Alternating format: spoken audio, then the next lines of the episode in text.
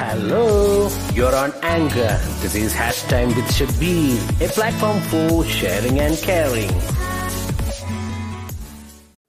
Hi friends thank you for joining this is hash time with Shabeer Kerala P S C question പേപ്പറിൽ ഇടയ്ക്കിടയ്ക്ക് കാണുന്ന ഒരു ചോദ്യമാണ്. കിതാബുൽ റഹില എന്ന പുസ്തകത്തിന്റെ ഓദർ ആരാണ് എന്നുള്ളത്? നിങ്ങൾ കേട്ടിരിക്കുന്ന ഒരു വ്യക്തിയാണ് ഈ പുസ്തകം എഴുതിയത്. അയാളെക്കുറിച്ചാണ് ഞാൻ നിന്ന് നിങ്ങളോട് സംസാരിക്കുന്നത്. Of course I'm talking about Ibn Battuta famous Arabian scholar and one of the greatest explorers of all time Marco പോളയെക്കുറിച്ച് നമ്മൾ മുമ്പത്തെ ടോക്കിൽ നമ്മൾ കേൾക്കുകയുണ്ടായി.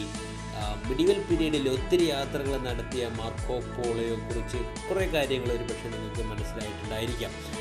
പോളോ നടത്തിയ യാത്രയേക്കാളും മൂന്നിരട്ടി യാത്രകൾ നടത്തിയ ഒരു വ്യക്തിയാണ് മൊറോക്കോക്കാരനായിട്ടുള്ള അറേബ്യൻ സ്കോളർ കൂടി ആയിട്ടുള്ള ഇബിന് ഏകദേശം എഴുപത്തയ്യായിരം മൈൽസ് അദ്ദേഹം സഞ്ചരിച്ചു. നാൽപ്പത്തിനാല് രാജ്യങ്ങൾ വിസിറ്റ് ചെയ്തു. ഇരുപത്തൊമ്പതോളം വർഷങ്ങൾ നീണ്ടു നിൽക്കുന്നൊരു യാത്രയായിരുന്നു ഇബിന് ബത്തൂത നടത്തിയത്. പതിനാലാം നൂറ്റാണ്ടിൽ ഇത്രമാത്രം യാത്രകൾ നടത്തിയ ഒരു വ്യക്തിയെ അല്ലെങ്കിൽ ലൈറ്റ് മിഡീവൽ പീരീഡിൽ ഇത്രമാത്രം ഒരു യാത്ര നടത്തിയ ഒരു സഞ്ചാരിയെ നിങ്ങൾക്ക് ഒരിക്കലും കാണാൻ കഴിയില്ല. ആയിരത്തി മുന്നൂറ്റി നാലിൽ ഇന്നത്തെ മൊറോക്കോയിലെ ടാങ്കിയസ് എന്നുള്ള സ്ഥലത്താണ് നമ്മുടെ ഇബിന് ബത്തൂത്ത ജനിക്കുന്നത്. ബർബർ ട്രൈബിലെ ഒരു ധനികനായിട്ടുള്ളൊരു കുടുംബത്തിലാണ് ഇബിന് ബത്തൂത്ത് ജനിക്കുന്നത്. അദ്ദേഹം ജോഗ്രഫിയും ബോട്ടണിയും ഇസ്ലാമിക് ലോ ഇസ്ലാമിക് തിയോളജി തുടങ്ങിയ വിഷയങ്ങളിലൊക്കെ ധാരാളം അറിവുള്ള ഒരു വ്യക്തിയായിരുന്നു.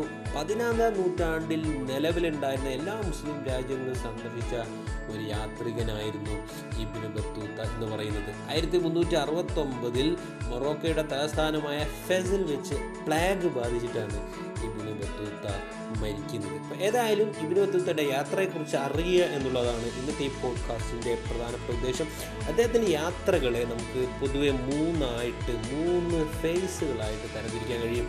ഒന്നാമത്തെ ഘട്ടം ആയിരത്തി മുന്നൂറ്റി ഇരുപത്തഞ്ച് മുതൽ ആയിരത്തി മുന്നൂറ്റി മുപ്പത്തിരണ്ട് വരെയാണ്. ഈ കാലഘട്ടത്തിനിടയിൽ അദ്ദേഹം അറേബ്യൻ പെൻസുലയും നോർത്ത് ആഫ്രിക്കയും പേർഷ്യയും ഇറാഖും സൊമാലിയും ഒക്കെ അദ്ദേഹം വിസിറ്റ് ചെയ്യുന്നുണ്ട്. രണ്ടാമത്തെ ഫേസ് ആയിരത്തി മുന്നൂറ്റി മുപ്പത്തിരണ്ട് ആയിരത്തി മുന്നൂറ്റി നാൽപ്പത്തി ആറ് കാലഘട്ടത്തിനിടയിലാണ്. ഈ സമയത്ത് അദ്ദേഹം Central Asia Black Sea Indonesia നമ്മുടെ ഇന്ത്യ ചൈന തുടങ്ങിയ രാജ്യങ്ങളിൽ സന്ദർശിക്കുന്നുണ്ട്. ആയിരത്തി മുന്നൂറ്റി നാൽപ്പത്തൊമ്പത് മുതൽ ആയിരത്തി മുന്നൂറ്റി അൻപത്തിനാല് വരെയുള്ള അദ്ദേഹത്തിന്റെ മൂന്നാമത്തെ കാലഘട്ടത്തിൽ അദ്ദേഹം Spain north Africa west Africa തുടങ്ങിയ രാജ്യങ്ങളൊക്കെ സന്ദർശിക്കുന്നുണ്ട്. ഈ സന്ദർശനത്തിന്റെയൊക്കെ ഒരു ആകത്തുകയാണ് അദ്ദേഹത്തിന്റെ കിതാബുൽ റിഹില അതല്ലെങ്കിൽ travels of Ibn Battuta Ibn ബത്തൂത്തയുടെ യാത്രയുടെ തുടക്കം അല്ലെങ്കിൽ അദ്ദേഹത്തെ യാത്രയെ പ്രേരിപ്പിക്കുന്ന ഒരു ഘടകം എന്ന് പറയുന്നത് ആയിരത്തി മുന്നൂറ്റി ഇരുപത്തഞ്ചിൽ അദ്ദേഹം ഹജ്ജിന് പോയ ഒരു യാത്രയുമായി ബന്ധപ്പെട്ടാണ്.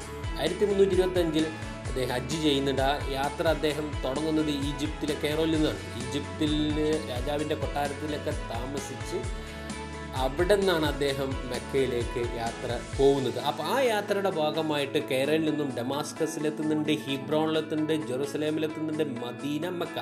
ഈ രൂപത്തിലുള്ള യാത്രയുടെ വിവരണക്കുറിപ്പുകൾ അദ്ദേഹത്തിന്റെ പുസ്തകത്തിൽ നമുക്ക് കാണാൻ കഴിയും. ആയിരത്തി മുന്നൂറ്റി ഇരുപത്തി ആറിൽ അദ്ദേഹം പേർഷ്യയിലേക്ക് ഒരു ഒഫീഷ്യൽ വിസിറ്റിന് പോകുന്നുണ്ട്. അതിന്റെ ഭാഗമായിട്ട് ഇറാഖ് പിന്നീട് ആയിരത്തി മുന്നൂറ്റി ഇരുപത്തിയേഴ് മക്കയിലേക്ക് അദ്ദേഹം തിരിച്ചെത്തുന്നുണ്ട്. അപ്പോൾ ഈ യാത്രയിൽ അദ്ദേഹം തിബ്രീസ് ഇസ്ഫഹാൻ ബാഗ്ദാദ് തുടങ്ങിയ പ്രദേശങ്ങളൊക്കെ സന്ദർശിക്കുന്നുണ്ട്. ആയിരത്തി മുന്നൂറ്റി ഇരുപത്തെട്ടിൽ ഏദൻ മൊംബാസ സാൻസിബർ താൻസാനിയ തുടങ്ങിയ പ്രദേശങ്ങൾ അദ്ദേഹം സന്ദർശിക്കുന്നു. തുടർന്ന് ആയിരത്തി മുന്നൂറ്റി മുപ്പതിൽ അനറ്റോളിയ അതേപോലെ കഫ എന്നിട്ട് നമ്മുടെ സൈപ്രസിലുള്ള സ്ഥലമാണ്. കഫ കോൺസ്റ്റാന്റിനോപ്പിൾ ഇന്ത്യയിലേക്ക് അദ്ദേഹം വരുന്നുണ്ട്. അതേപോലെ തന്നെ ടർക്കിഷ് രാജാവായ ഓർഖാന്റെ കൊട്ടാരത്തിലൊക്കെ ഇബിന് ബത്തൂത്ത് എത്തുന്നുണ്ട്. അപ്പോൾ നമ്മളെ ഹിസ്റ്റോറിക്കൽ ടൂറിസത്തെ സംബന്ധിച്ചിടത്തോളം മാർക്കോ പോളോ ഇന്ത്യയിൽ വരികയും ഇന്ത്യയിൽ അദ്ദേഹം കണ്ട കാര്യങ്ങളൊക്കെ എന്തൊക്കെയാണെന്ന് അറിയുക എന്നുള്ളതാണ് പ്രധാനപ്പെട്ട ഒരു ഉദ്ദേശം. അപ്പോൾ അദ്ദേഹം തീർച്ചയായിട്ടും മെക്കയിൽ നിന്നാണ് ഇന്ത്യയിലേക്ക് വരുന്നത്. ഏകദേശം ഒരു വർഷത്തോളം എടുത്ത ആ യാത്രയുടെ ഭാഗമായിട്ടാണ് അദ്ദേഹം ഇന്ത്യയിലേക്ക് വരുന്നത്. ആ യാത്രയുടെ ഭാഗമായിട്ട് അദ്ദേഹം ധാരാളം വിവരങ്ങൾ തരുന്നുണ്ട്. പ്രത്യേകിച്ചും പ്രധാനപ്പെട്ട പട്ടണങ്ങളെക്കുറിച്ച് സാമൂഹിക സാംസ്കാരികപരമായിട്ടുള്ള പല വിഷയങ്ങളും അദ്ദേഹം അദ്ദേഹത്തിന്റെ യാത്രയുടെ ഭാഗമായിട്ടുള്ള കുറിപ്പിൽ പരാമർശിക്കുന്നുണ്ട്. അതുപോലെ തന്നെ സാമ്പത്തികമായിട്ടുള്ള ധാരാളം പ്രവർത്തനങ്ങളും ഇബിന് ബത്തൂത്തയുടെ യാത്രാക്കുറിപ്പുകളിൽ നിന്നും നമുക്ക് കാണാൻ കഴിയും. അപ്പോൾ അദ്ദേഹം മക്കയിൽ നിന്നും ഇന്ത്യയിലേക്ക് എത്തി നേരെ എത്തുന്നത് അന്നത്തെ ഡൽഹി സുൽത്താനായിരുന്ന മുഹമ്മദ് തുഗ്ലക് ആയിരുന്നു. മുഹമ്മദ് തുഗ്ലക് അദ്ദേഹത്തെ സ്വാഗതം ചെയ്യുന്നുണ്ട്. അദ്ദേഹത്തെ പിന്നീട് ഡൽഹിയിലെ ചീഫ് ഖാസി ആയിട്ട് അപ്പോയിന്റ് ചെയ്യുന്നുണ്ട്. ഏകദേശം ഒരു വർഷം പന്ത്രണ്ടായിരത്തോളം സിൽവർ ദീനാർ ശമ്പളം കൊടുത്തിട്ടാണ് ആയിരത്തി മുന്നൂറ്റി നാൽപ്പത്തൊന്ന് വരെ ഇന്ത്യയിലെ ഡൽഹിയിലെ ചീഫ് ഖാസിയായിട്ട് ഇബിന് ബത്തൂത്ത സേവനം അനുഷ്ഠിക്കുന്നത് പിന്നീട് അദ്ദേഹത്തെ ഇബിന് ബത്തൂത്തയെ ചൈനയിലെ അംബാസിഡറായിട്ട് മുഹമ്മദ് ബിൻ തുക്കളക് അപ്പോയിന്റ് ചെയ്യുന്നുണ്ട്. പിന്നീട് ചൈനയിൽ നിന്നും അദ്ദേഹം കുറച്ച് കുറച്ചു കാലം അവിടെ ചൈനയിൽ നിന്നതിന് ശേഷം തിരിച്ചു വരുന്ന സമയത്താണ് അദ്ദേഹം നമ്മുടെ സ്വന്തം കോഴിക്കോട് വിസിറ്റ് ചെയ്യുന്നത്. അതുപോലെ ശ്രീലങ്ക വിസിറ്റ് ചെയ്യുന്നുണ്ട്. മാലദ്വീപ് അതേപോലെ ബംഗാൾ തുടങ്ങിയ പ്രദേശങ്ങളൊക്കെ അദ്ദേഹം വിസിറ്റ് ചെയ്യുന്നുണ്ട്. അപ്പോൾ മിഡീവൽ ഇന്ത്യയെ സംബന്ധിച്ചിടത്തോളം മിഡീ പ്രത്യേകിച്ചും ഡൽഹി സുൽത്താനേറ്റിനെ കുറിച്ച് പഠിക്കുമ്പോൾ തീർച്ചയായിട്ടും മുഹമ്മദ് ബിൻ തുഗ്ലക്കിന്റെ കാലഘട്ടവുമായി ബന്ധപ്പെട്ട് ധാരാളം വിവരങ്ങൾ ഇബിന് ബത്തൂത്തയുടെ കുറിപ്പുകളിൽ നിന്നും നമുക്ക് കിട്ടുന്നുണ്ട്. അദ്ദേഹം ഡൽഹി സുൽത്താനേറ്റിന്റെ ചരിത്രം തന്നെ നമ്മളോട് പറയുന്നുണ്ട്. പ്രത്യേകിച്ചും ഡൽഹിയിൽ ഉണ്ടായിരുന്ന വ്യത്യസ്തമായിട്ടുള്ള ബിൽഡിങ്ങുകളുടെ വാസ്തുശില്പ വിദ്യയെക്കുറിച്ച് പറയുന്നു. മുഹമ്മദ് ബിൻ തുഗ്ലർക്ക് തന്റെ തലസ്ഥാനം ഡൽഹിയിൽ നിന്നും ദൗലത്താബാദിലേക്ക് മാറ്റിയതിനെ കുറിച്ച് അദ്ദേഹം പറയുന്നുണ്ട്. അദ്ദേഹം ഒരു ഓട്ടോക്രാറ്റ് മൊണർക്കി ആയിരുന്നു ഡൽഹി സുൽത്താനേറ്റിൽ ഉണ്ടായിരുന്നു അദ്ദേഹം പറയുന്നു.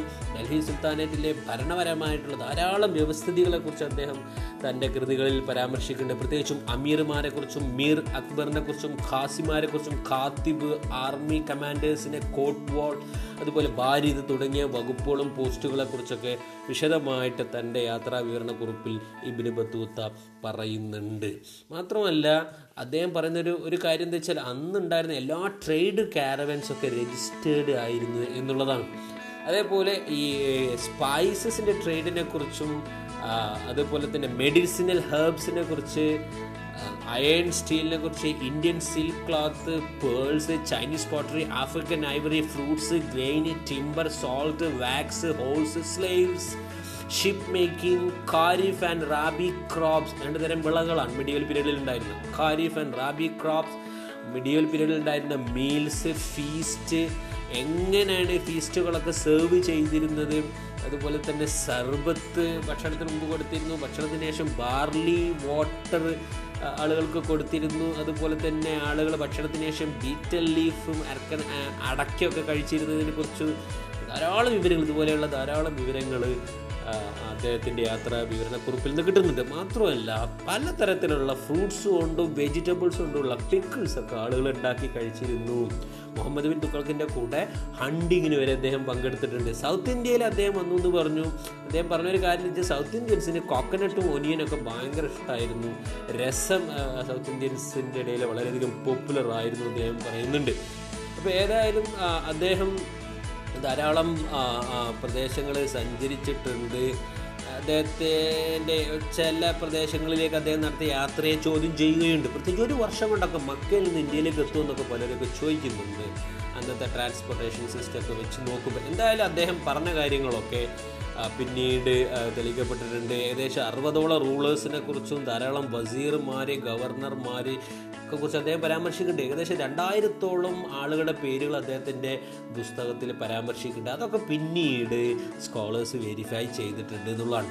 നാട്ടിൽ തിരിച്ചെത്തി അദ്ദേഹം യാത്രകളൊക്കെ കഴിഞ്ഞ് അദ്ദേഹത്തിന്റെ നാട്ടിൽ അദ്ദേഹം തിരിച്ചെത്തി. അദ്ദേഹം ഈ മൊറോക്കോയുടെ ഫെസ് എന്നുള്ള ക്യാപിറ്റലിലെത്തി അവിടെ ഇബിന് ജുസെ എന്ന് പറഞ്ഞ ഒരാളുടെ സഹായത്തോടു കൂടിയാണ് അദ്ദേഹം ഈ റെക്കോർഡൊക്കെ എഴുതുന്നുണ്ട്. ശരിക്കും അദ്ദേഹം ആ യാത്രയുടെ ഭാഗമായിട്ട് എഴുതി വെച്ച റെക്കോർഡുകളൊക്കെ നമ്മുടെ കോഴിക്കോട് വെച്ച് അദ്ദേഹത്തിന്റെ കപ്പൽ തകർന്നപ്പോൾ നഷ്ടപ്പെടുന്നുണ്ട്. പിന്നീട് ഇബിന് ജുസൈന് തന്റെ ഓർമ്മയിൽ നിന്നാണ് അദ്ദേഹം ഈ യാത്രാ വിവരണ കുറിപ്പൊക്കെ പകർത്തു കൊടുക്കുന്നത്. So in that sense Kitabul Rihla is an oral history right that is a product of oral history എന്നിരുന്നാലും തീർച്ചയായിട്ടും അദ്ദേഹത്തിന്റെ യാത്രാ വിവരണ കുറിപ്പുകളും മിഡീവൽ ഹിസ്റ്ററിയുമായി ബന്ധപ്പെട്ടുള്ള റീകൺസ്ട്രക്ഷനിൽ സ്കോളേഴ്സിനെ വളരെയധികം സഹായിക്കുന്നുണ്ട്. Thank you that's all about Ibn Battuta will meet again next time with topic